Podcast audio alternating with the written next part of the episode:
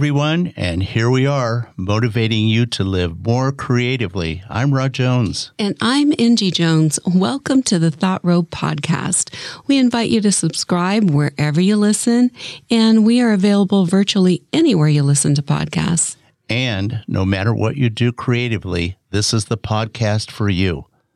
So, Iggy, what are we discussing mm-hmm. today? Well, today we're going to be speaking with Tuija Naronen. I love her name. It sounds so lyrical pretty and name. so pretty. Um, she's a very accomplished creator of floral arrangements, but she has a very particular style of floral arranging, though. It's called ikebana which is a Japanese way of arranging flowers. It was int- introduced into Japan in the 6th century by Chinese Buddhist missionaries who had formalized the ritual of offering flowers to Buddha. The art is based on the harmony of simple linear constructions and the appreciation of the subtle beauty of flowers and natural materials like branches and stems. Well, this is interesting. You know, that's a truly tactile art in every sense. Yes, so true. Very true. Well, before we get into that, how about it's time for Angie's quote? Okay. So our quote for this week is If we could see the miracle of a single flower clearly, our whole lives would change. And that is by Buddha. So it really fits with our topic today. Oh, you picked a perfect quote. Yeah, I think it does. I, I, think it really does talk about the miracle of flowers and plants and things like that. When I think of flowers, I think of their colors. Mm-hmm. Nothing in this that. world is as colorful as flowers. I mean, they come in every conceivable, manageable, if I could say that, manageable, manageable color you could possibly imagine. Mm-hmm. And there's no artist alive that has ever truly been able to capture them. I suppose uh, Monet did to a degree. I was going to say Monet would agree with you. Yeah, but you know they all tried, and they all used that lavender paint to try to capture the shadow side of a flower. But when you look at a flower, they just simply are absolutely beautiful, mm-hmm. not to mention how they smell. So true. And you know, while you were saying that, uh, what really came to my mind is when we describe flowers, it's very different than how we describe maybe someone in a crowd or a person. Like sometimes you'll look at them go, oh, that person's so you know, beautiful or stunning. And then maybe there's someone that's maybe not so kempt. So you go, oh, I, I, very unattractive. I don't, I don't, that's not really agreeing with me or whatever. But with flowers, no matter what they look like, even maybe the strange ones that we're not accustomed to, we say they're exotic or they're different or they're, you know, very intriguing. So maybe we should adopt a more of a how we describe a flower, we should describe one another that way. That's interesting. That's an interesting point of view. Yeah. Flowers have an architecture to themselves, which kind of plays into what we're going to be discussing later with our that. guest. Yes, very but much so. The the flower, just the essence of it and how they smell. But you know, flowers do decay and as yes. they decay, they still have additional uses. I mean, what were you saying about a bouquet of flower uh, for a wedding bouquet? What were oh, you telling yeah. me? I was I was hearing some people when instead of just trying to save it and dry it, because sometimes then they get to the point where you can't even keep them dried because they're falling apart, is making them into a potpourri. So you can put um, essential oils in it, and it makes your environment smell pretty, and you still have your bouquet from your wedding or special I th- occasion. I thought people put them in a baggie and stuck them in the freezer. No, that's the cake. Cake and flowers. You can't do the flowers. I don't think. I think they would just get kind of shrivelly and crunchy, and crunchy, crunchy and oh. frozen. Oh well. but no, just the cake, just cake. Okay, so this time uh, we are going to go to a new segment, which Rod is very excited about because it's called Rod's motivational moment. And I know you guys are going to love it. And Rod, what do you have for us today? Do it now. If there's one thing that we've learned from talking to our guests, and we've learned this in our own lives, is to start your ambitions now. Don't wait for the perfect time because guess what? It simply does not exist. Do it now. Oh gosh, that's so true. That's so true. I think I've heard you say that a dozen times at least. And I know you've told me that when I've had doubts when I was much younger. Oh, I'm not old enough to do this. I don't have experience. I don't know, you know, I don't know what to do.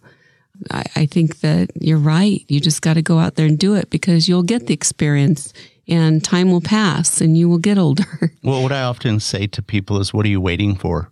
There is not yes. going to be a perfect time. The earlier you start, the better you're going to become at it. Mm-hmm. But it gives a person a lot of uh, a sense of joy as they accomplish things. People that accomplish something creatively feel really good about themselves. I mean, we know that when we when mm-hmm. we talk to our various guests, oh, we yeah. can tell how passionate they are, and, and we've learned a lot from their passions, and it's been really motivational for our listeners. It is. And, and it's amazing how much you learn from their experiences and the setbacks they've had or just their doubts, their own self doubts. And it's like, oh, you go, I, I can relate to that a hundred percent because, you know, just because it, they do flower arranging and you don't, it, it still applies as far as their feelings and their, and their creative process because each person's creative process, there's a relatable experience in there for somebody. And that's why we try to talk to different people that are doing different things creatively. We don't just focus on people that are brush artists. Right. You know, we try to hit people that are creative in all walks of life. Right. Which kind of makes me think of how long, you know, are you creative and will you ever achieve total creative success? It's always a work in progress. Right. And you and I talked about Pablo Casals, who played the cello. Right. The interesting thing about him, Lisa, I always love this story mm-hmm. about him. In his 80s and 90s, people would ask him, you know, you're practicing every day. How come you're practicing? And he would always reply pretty much with the same answer. He would say, I think I'm making progress. And then he would say, I think I'm making some improvement. now, it. you know, that is dedication to creative output. And you can't imagine how much that he has learned. You you get to his point in his career, mm-hmm. he's famous, right? You would say, right. well, he just can't get any better. But even he never thought that he it was going to get any better. He just kept practicing, practicing, and you know you know what? He did get better. Well, also, I like that he didn't get stagnant because he's an expert in his field, but yet he still has curiosity to want to learn more and techniques and just to grow as a person because each day you see things a little differently. So I really liked his fresh approach. Even though he was older, he was keeping his mind very open and youthful and not closing off. Well, we, we've all had this experience. We picked up, like in my case, I picked up a painting that I did 20 years ago, and I go, God, what were you thinking? And yeah. um, but you know what? Sometimes, sometimes I good. yeah. Well, sometimes I look at them and I go, Wow, you know, you haven't gotten any better. You seem to be getting worse. So no. you know, they're all they're all uh, they all have their moment in time, and they all present themselves the way they're supposed to present themselves at that part of your creative journey, and that's what I really love about creativity. So true, and then also though not everyone has an occupation where they feel it's really rewarding for them. And a creative outlet can be just what they need to bring joy back in their life. There's been numerous accounts of people that became very successful or achieved a lot of notoriety while they were doing a mundane task from nine to five or whatever their hours were uh, they were busy working in a mailroom or in that one story I like to tell about Eric Hoffer, he was a stevedore. A stevedore? What is a stevedore? That is a kind of a cool name for people that load and unload ships. Oh gosh, I thought you were going to say he was like an assistant to a sommelier because it sounds like sommelier and then stevedore. They kind of go together. It didn't sound like something you'd do well, well, he, yeah. you know, you're right. It, it sounds so different. Okay, I'll call him a longshoreman. Okay. As a longshoreman, he would write every single night. He never really told his buddies, his fellow workers, what he was doing. And ultimately, he published a book, and the book became a, a Nobel Prize winner in wow. literature. See? And I don't know, it's hard to say what he, he didn't write about loading and unloading ships. Well, no. His his uh, novel was completely different from what his lifestyle was. But there's so many people that do that. I have to think about what my own father did. Yeah.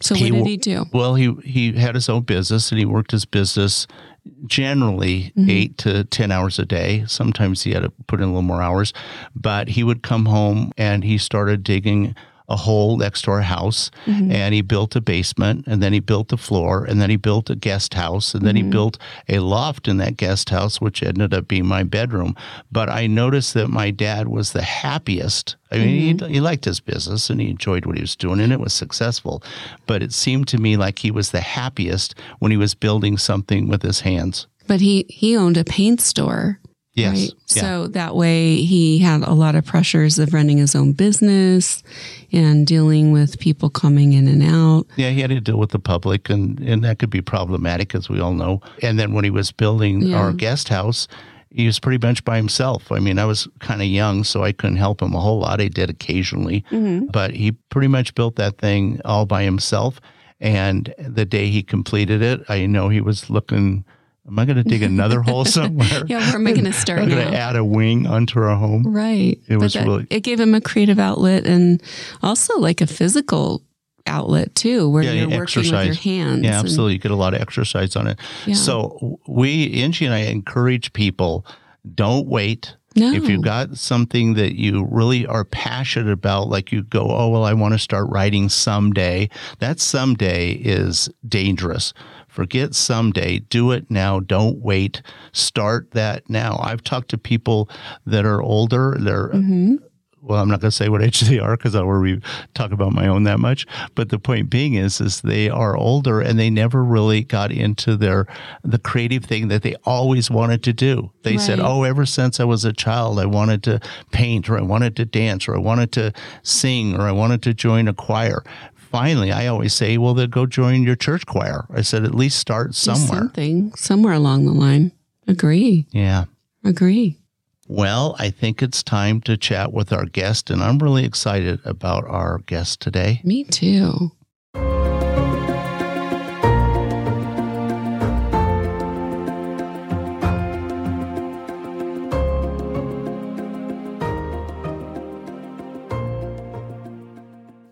Tuija, welcome to the Thought Row podcast.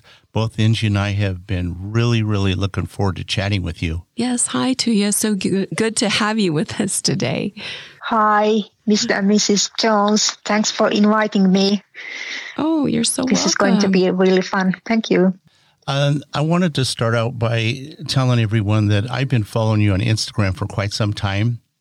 And I really have enjoyed seeing your posts of your floral arrangements you have been very inspirational to me and actually to Angie. I've learned some of your tricks and some of your suggestions on taking care of plants. Yeah, that's right. Tuija actually helped rehabilitate one of our sad plants that was not doing so well. And now it's doing fantastic. So thank you, Tuija, for helping our You're sad plant. it's nice to know yeah. I help you. You did. On the other side of the world. Yeah. Exactly. Yeah, really. To say that you create beautiful floral arrangements, in my opinion, is really not giving you the proper credit you deserve. Your designs go way beyond a vase and what somebody might throw a couple flowers in or find a pretty pot. Yes. Oh, thank you. So nice to hear. and I seldom get any feedback. so it's really nice. I get feedback from America. Yeah, oh, on really? the other side of the world for you, really, huh? Is that where most of your mm. feedback comes from? Yeah, hardly anyone from Finland follows me on Instagram, for example. And my Facebook is completely dead. oh, wow. I get nothing from there. And I have noticed most of my followers are from US and Japan, actually. Yeah. Oh, I would think Japan. US yeah, Japan. Japan makes sense because of yeah, your, Japan, what you yeah. do. And it's nice to get also feedback because I get nothing from Finland. Sorry to say, but. Oh, interesting though. What I do is not really a big thing in here. Mm-hmm. I can see that. But, You know, I, I think it's just um, we're so global right now, and different people uh, enjoy different styles of you know like the floral arranging you do which we're going to cover a little later so it's you know you're you're bringing a new window of creativity to people all around the world yeah yeah and it's true there are so many people in this world so there's always you always find yeah, exactly. Your tribe from somewhere. Exactly. If not in your home country, so elsewhere. Mm, that's very true. And then also this morning, I almost forgot to ask you. We always ask all of our guests, what did you have for breakfast? What did you have for breakfast this morning, Tuija? Same as always. Two slices of toast, one with orange marmalade and one with cheese, and then lots of coffee, lots and lots of coffee. I'm very addicted to coffee. And then quark yogurt, yogurt, quark yogurt. Oh. Yeah. so really, really a healthy breakfast. And it's really interesting that so many guests say they have the same thing each morning for breakfast. Yeah, and marmalade seems to pop up marmalade quite often. Marmalade pops up a lot. So interesting. Yeah. Certainly one of my favorites. Yeah. I'm kind of, mm. I don't know about marmalade. There's days that I like it and other days I don't. No, I love it. Yeah, I know you like Especially it. Especially homemade marmalade, which I never get. Which, yeah, who makes that? I don't. Tuija, you live in Finland. Uh, most people would assume that you don't have a, a long growing season or if, uh, any kind of growing season, or if you do have one, it's probably very short. Where do you get your flowers and your other materials you use to build your creations? Yeah, it's true. We have a very short growing season, maybe two, three months in the summer. And that's a bit sensitive question, Rod, to talk about the flowers because they are all imported from abroad. Like Netherlands is the big uh, European flower market. Yeah. So most cut flowers come from Netherlands or through Netherlands. They might originally come from South America or Africa. I say it's uh, yeah a sensitive sensitive question because it doesn't sound very ecological, does it? Mm-hmm. To import flowers from no, South not. America to Finland?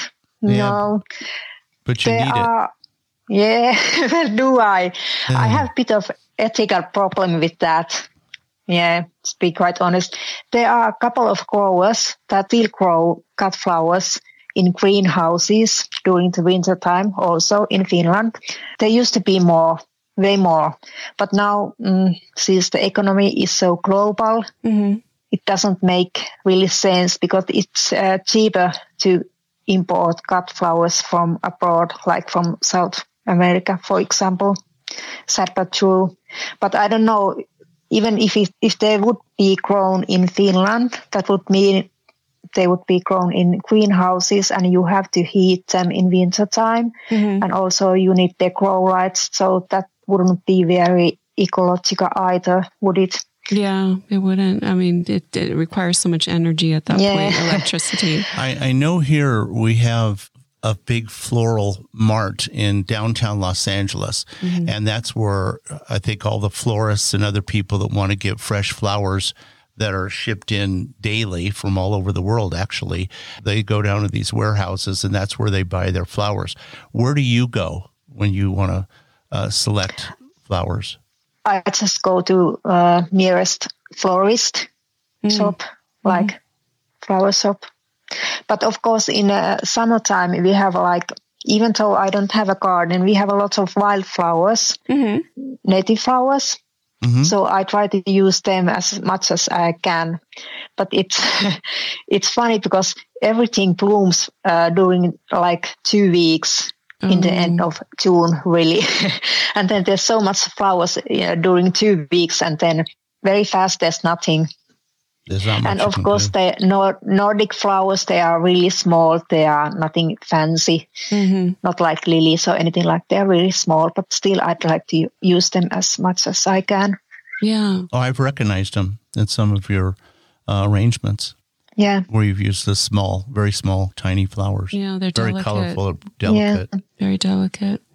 Now, um, earlier we were talking about the type of floral arranging you do, and it's a Japanese term for the style of floral designs that you create. What is that called? Ikebana, and I'm doing specifically Sogetsu Ikebana.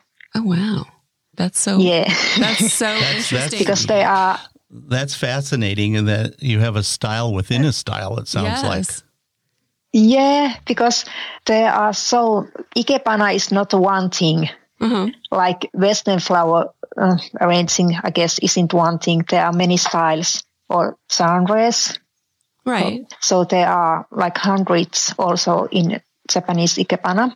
Does that have to do with what you select, like flowers as opposed to maybe succulents?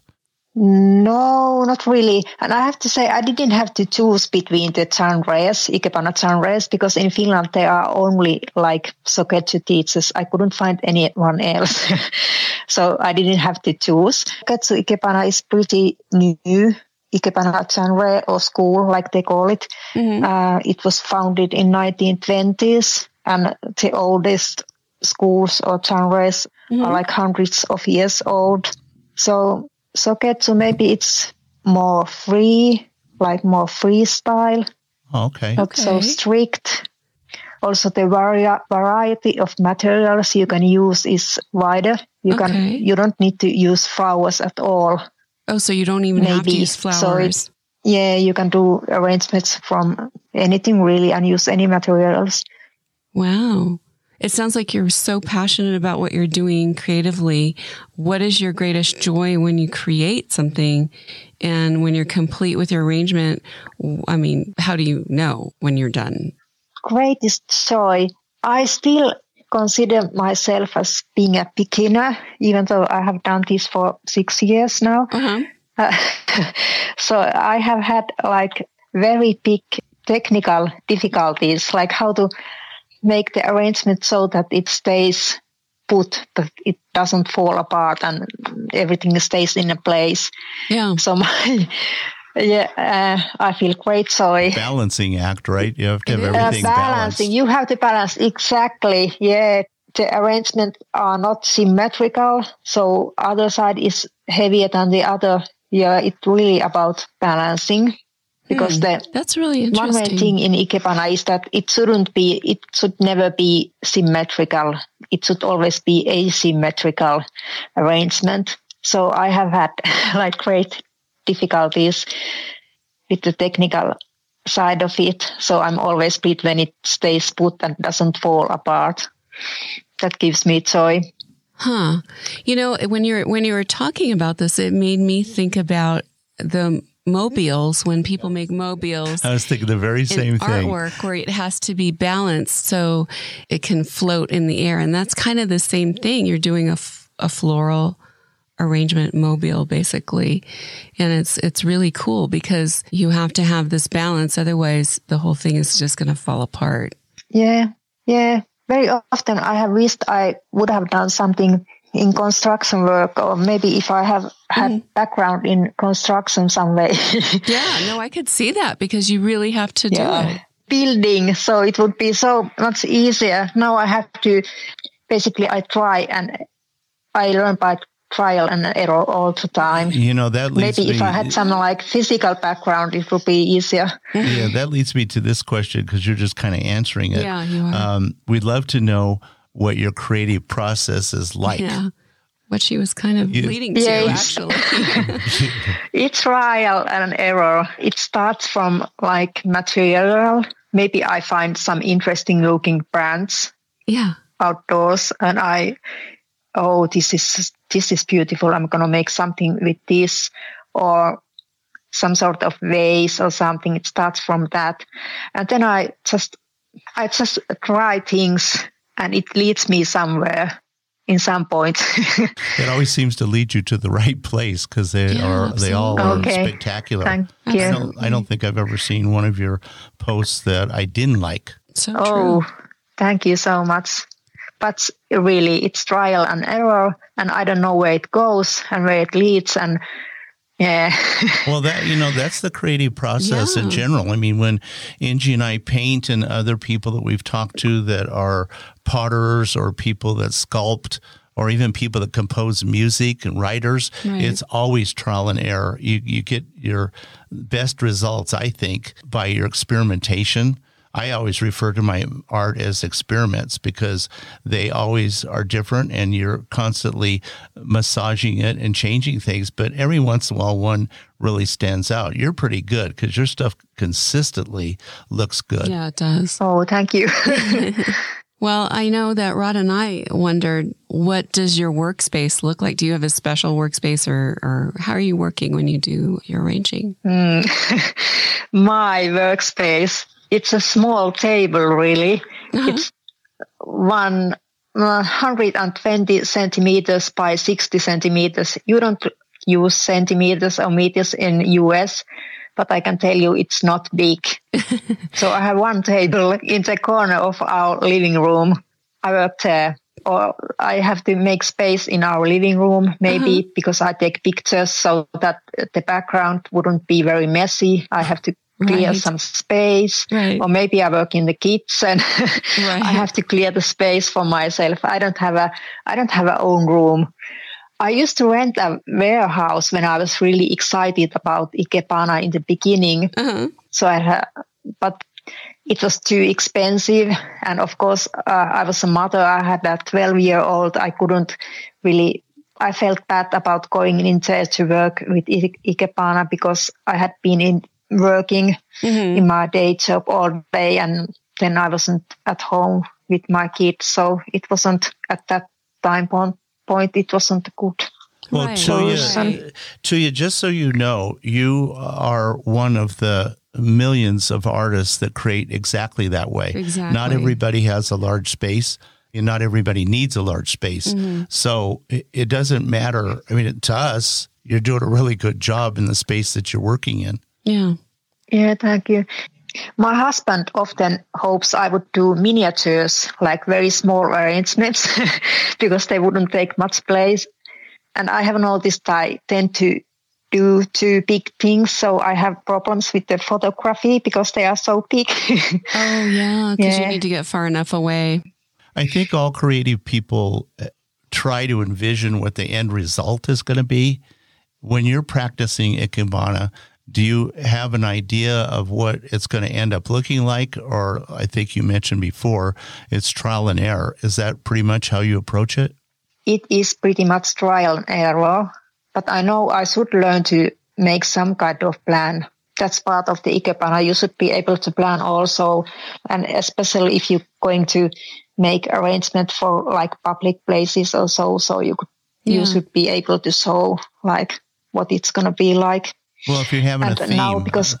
yeah, if it's a, if you have a theme for like a, a wedding or a gallery opening, Yeah. Are there colors, I guess? uh, or their whatever. colors, I guess Yeah. that you'd have to think about. Yeah. Of course, because I'm still a student of Ikebana and I'll, I'll be all my life for the rest of life. It's a slow thing to learn. It takes forever.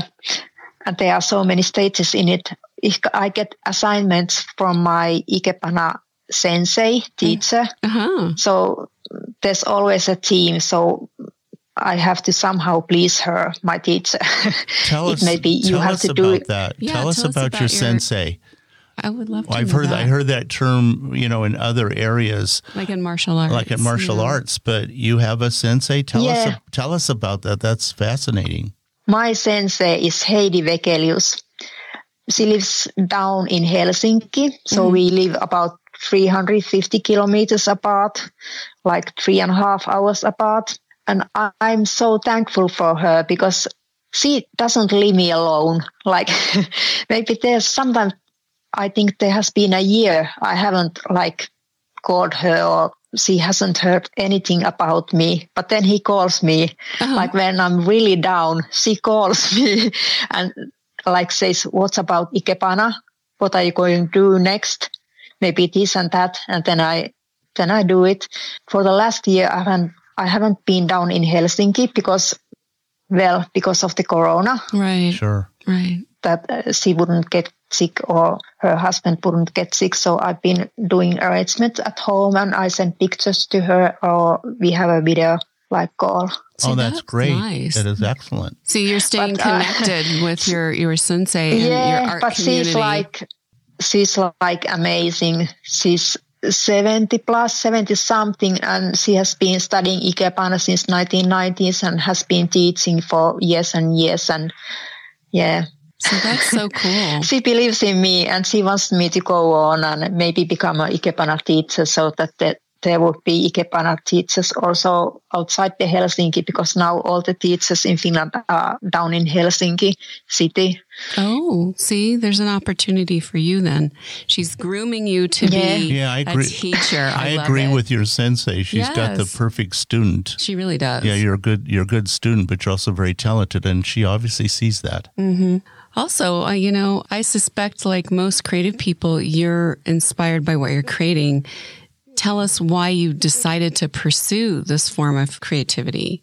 Mm, why? Yeah, because I was working as a World War II veteran assistant, like uh, assisting those veterans. Yes. That uh, still were alive like a few years ago. And I met this lady whose son was living in Japan and she had a lot of stuff from Japan in her house. And she used to tell me things about Japan. And well, I I've always known there is something like something called ikebana, mm-hmm. but only then I got interested about it because I wanted I wanted to do something creative, but I haven't found my I didn't know what. yeah. Painting would have been like too difficult, I thought, but uh, in Ikebana, you are combining things that are that already exist. You don't have to create everything from the scratch. Right. Right. Like you combine ready-made you you combine ready-made objects and flowers. They are they are already there. You just combine them. Also, it's very tactile. You know, you get to use your hands. It's very it's kind of a mm-hmm. physical creativity, yeah. which is nice. Yeah, so true. You know, I I know you photograph your creations because that's how I have had the opportunity to view them, and probably the only way I could review them based on how long they probably last. I'd have to fly to Finland to look at your yeah. work firsthand. Yeah. As I've had the opportunity to see all of these creations that you've done over the last few years, I mean, I've been following you for so, a long time. How long have you actually been doing this? But I think it just answer that question. You've been doing this for around six years, is that correct? Yeah, and I started to publish the pictures uh, right from the beginning. I haven't uh, sensorized myself at all in that sense. I've published anything like I didn't matter how it looked. I just published it because I thought I have nothing to lose. I know you wanted to ask Rod um, about podcast, the podcast in Finland. Yeah, I know people that listen to our podcast are going to be fascinated by where you live. Tell us what it's like to live in Finland, Tuija. Well, I don't have experience about. I've lived in Germany and I've lived in Austria, in Europe for a year in both places. So it's really hard to tell because I haven't been in the US, for example. Mm-hmm. But I live in central Finland. I don't live in the northeast north or I don't live in the south, not east, not in the west coast where there's sea. Mm-hmm. So it's inland, but uh, this is a lake district. We have lots of lake and rivers.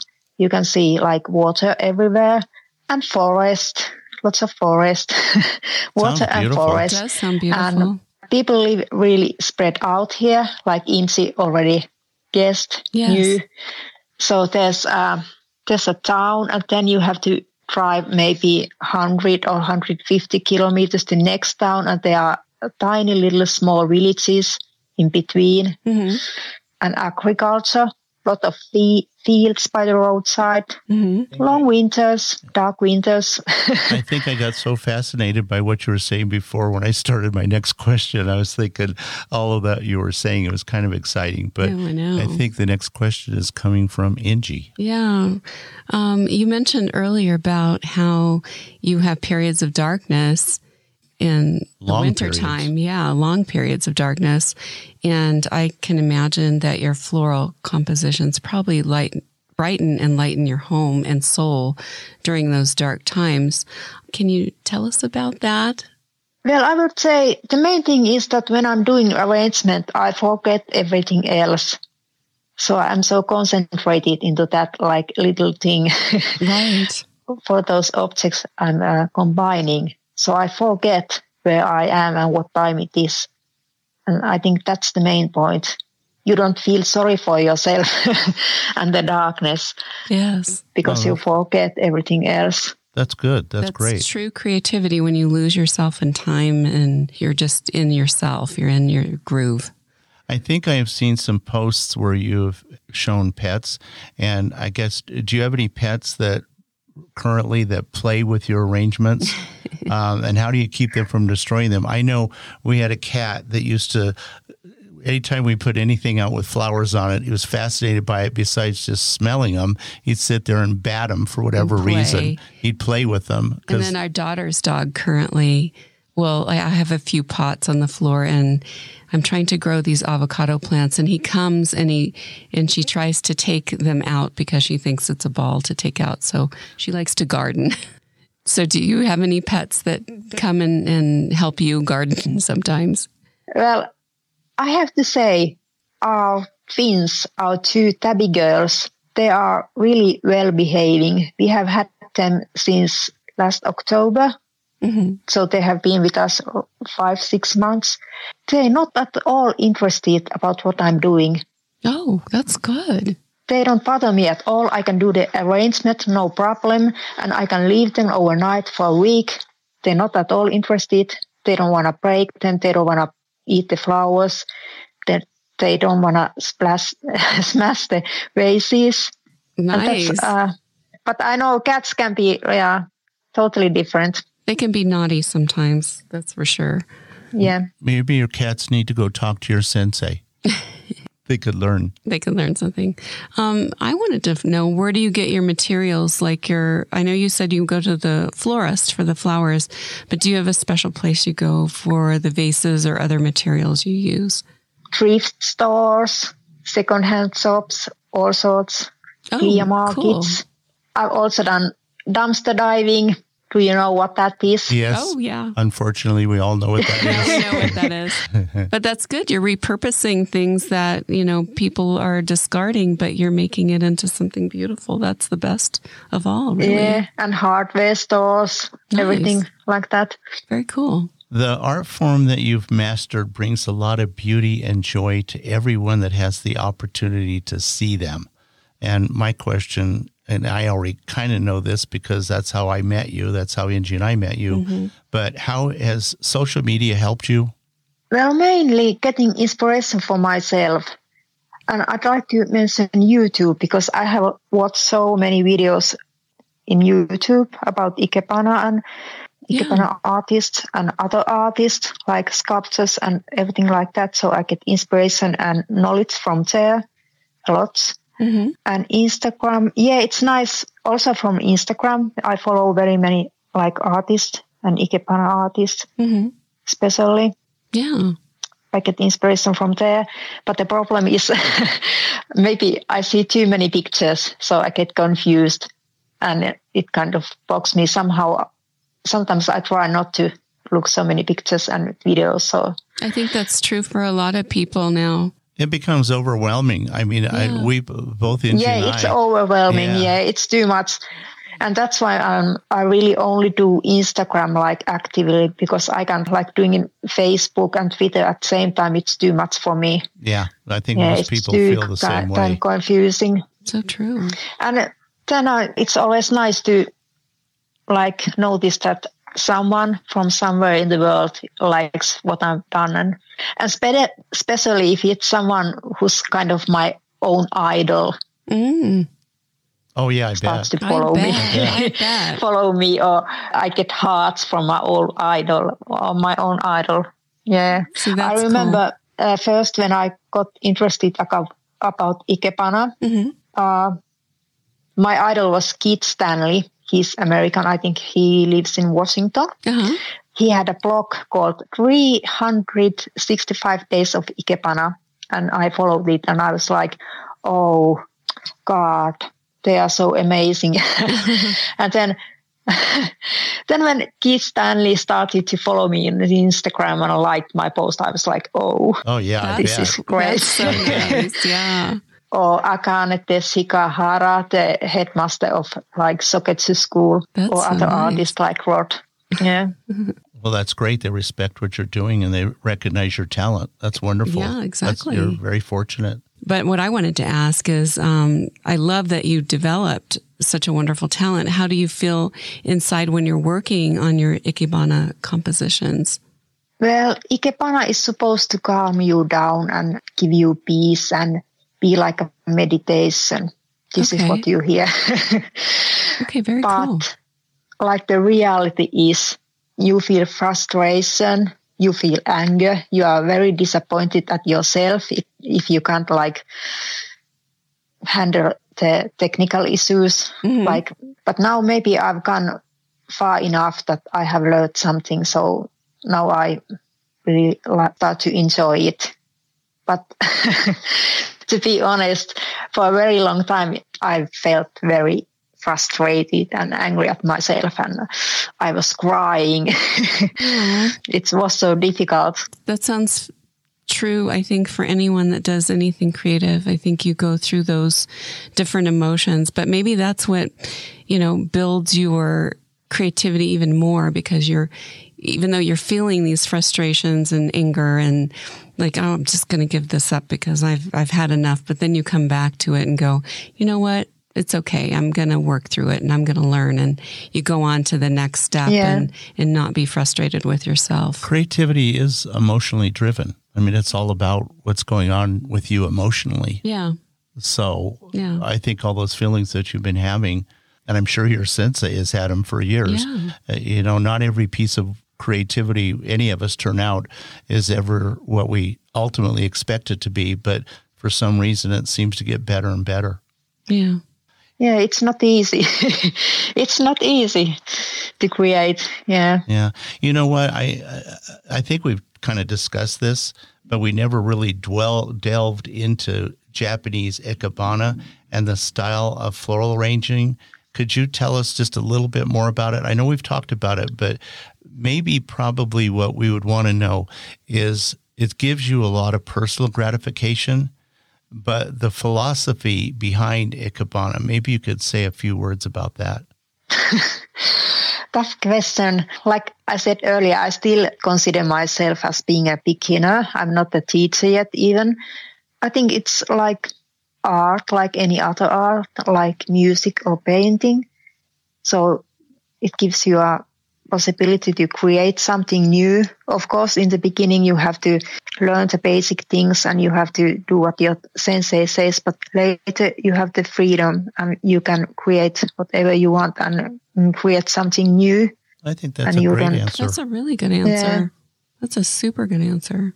Every time I see one of your creations, to me, they're really like love arrangements because they Yeah. bring a beauty and a sense of serenity and, uh, like you said, a meditation aspect to the world. Tell us how you think your floral arrangements inspire people when they see them. I'd like to think that people would get inspired maybe to do ikebana themselves or you don't have even you don't even have to call it ikebana just do like arrangement Right. and use what you find and do something new and different that's a cliche maybe but you don't have to follow any instructions like do what you like and Good. try different things and use what you have yeah. and publish. Don't self-censorize yourself. Yeah. Oh, I like that. Oh, I like that so They- much. yeah. Because I think many people are afraid to publish what they do because they think it's not good enough. But what do you have to lose? Nothing. Nothing. No. True And you on never know where it's going to go. And it mm. certainly has brought some inspiration and joy into Angie and I's life just by looking at your creations. How, how is your creative endeavor? How has it helped you in your personal growth and your thoughts in general? What has it done for you personally? Well, I have learned patience. like I thought all the difficulties I have had, but still I have, I have went on. I didn't like quit, but I have to thank my sensei for that because she keeps encouraging me, mm-hmm. Heidi, and persistence. Like so many times, I'm a drop university dropout. I'm a applied university dropout. I'm all kinds of dropout. But when it comes to Ikebana, I'm not a dropout. I think this is going to be my biggest achievement in life if I get a like teacher's degree. So I'm gonna succeed in something. I think you've exceeded I succeeded very well, and you're you're really quite talented at I it. like I like what you said. You found your thing. Sometimes we we have to try on different things, and it's like wearing a shirt that's too tight or too loose. It's like it's not perfect, so you decide not to do it, and it's not because you're not good at following through. It's because it just doesn't fit you right. And I think with Ikebana, this totally fit you right and it feels comfortable and it and it's taking I don't want to say advantage, but really using your talents and making you feel good. And I think that's where it's at for you. But yeah. you know, Thank you're you. you're such a creative person, Tuija, and today we were so delighted to chat with you. There's a question that we've been asking everyone that's been on the podcast, and I'm I'm really curious who you're going to say. If you can sit on a park bench with someone and chat with anyone from the past, who would it be? Well, this is easy. oh, good. Yeah, this is easy. Well, I think the answer would be definitely and obviously Sofu Teshigahara, the founder of the Sogetsu Ikebana School of Chanrei. Okay. Like that he died sense. in 1979. Yeah. That would be a fascinating conversation, wouldn't it? Well, I agree with Angie. You know, you've been an absolute delight to chat with. I hope more people have the opportunity to see your floral designs. Yes. And Tuija, we really appreciate you taking the time for this interview with Angie and I. Yes. And I want to let everyone know out there if you want to know more about Tuija, it's Naronen, right? Your last name? Yeah. Okay. I wanted right. to make sure I pronounced it right. Tuija Naronen and her floral mm-hmm. designs, mm-hmm. Ikebana. We will have links in the show notes and also under the show guest tab on thoughtropodcast.com. So everyone can learn more about her and connect with her on social media. Please check out her Instagram. I think you're really going to enjoy it. And thank you so much, Tuija, yeah, for thank joining you, us Tuija. today. Have a great evening. I'm really glad you tuned in today. We hope you enjoyed the thoughts and ideas we shared with you. We post a new podcast every week, so remember to subscribe wherever you listen to podcasts so you don't miss an episode. So it's bye for now from my husband Rod and I, wishing everyone a great day.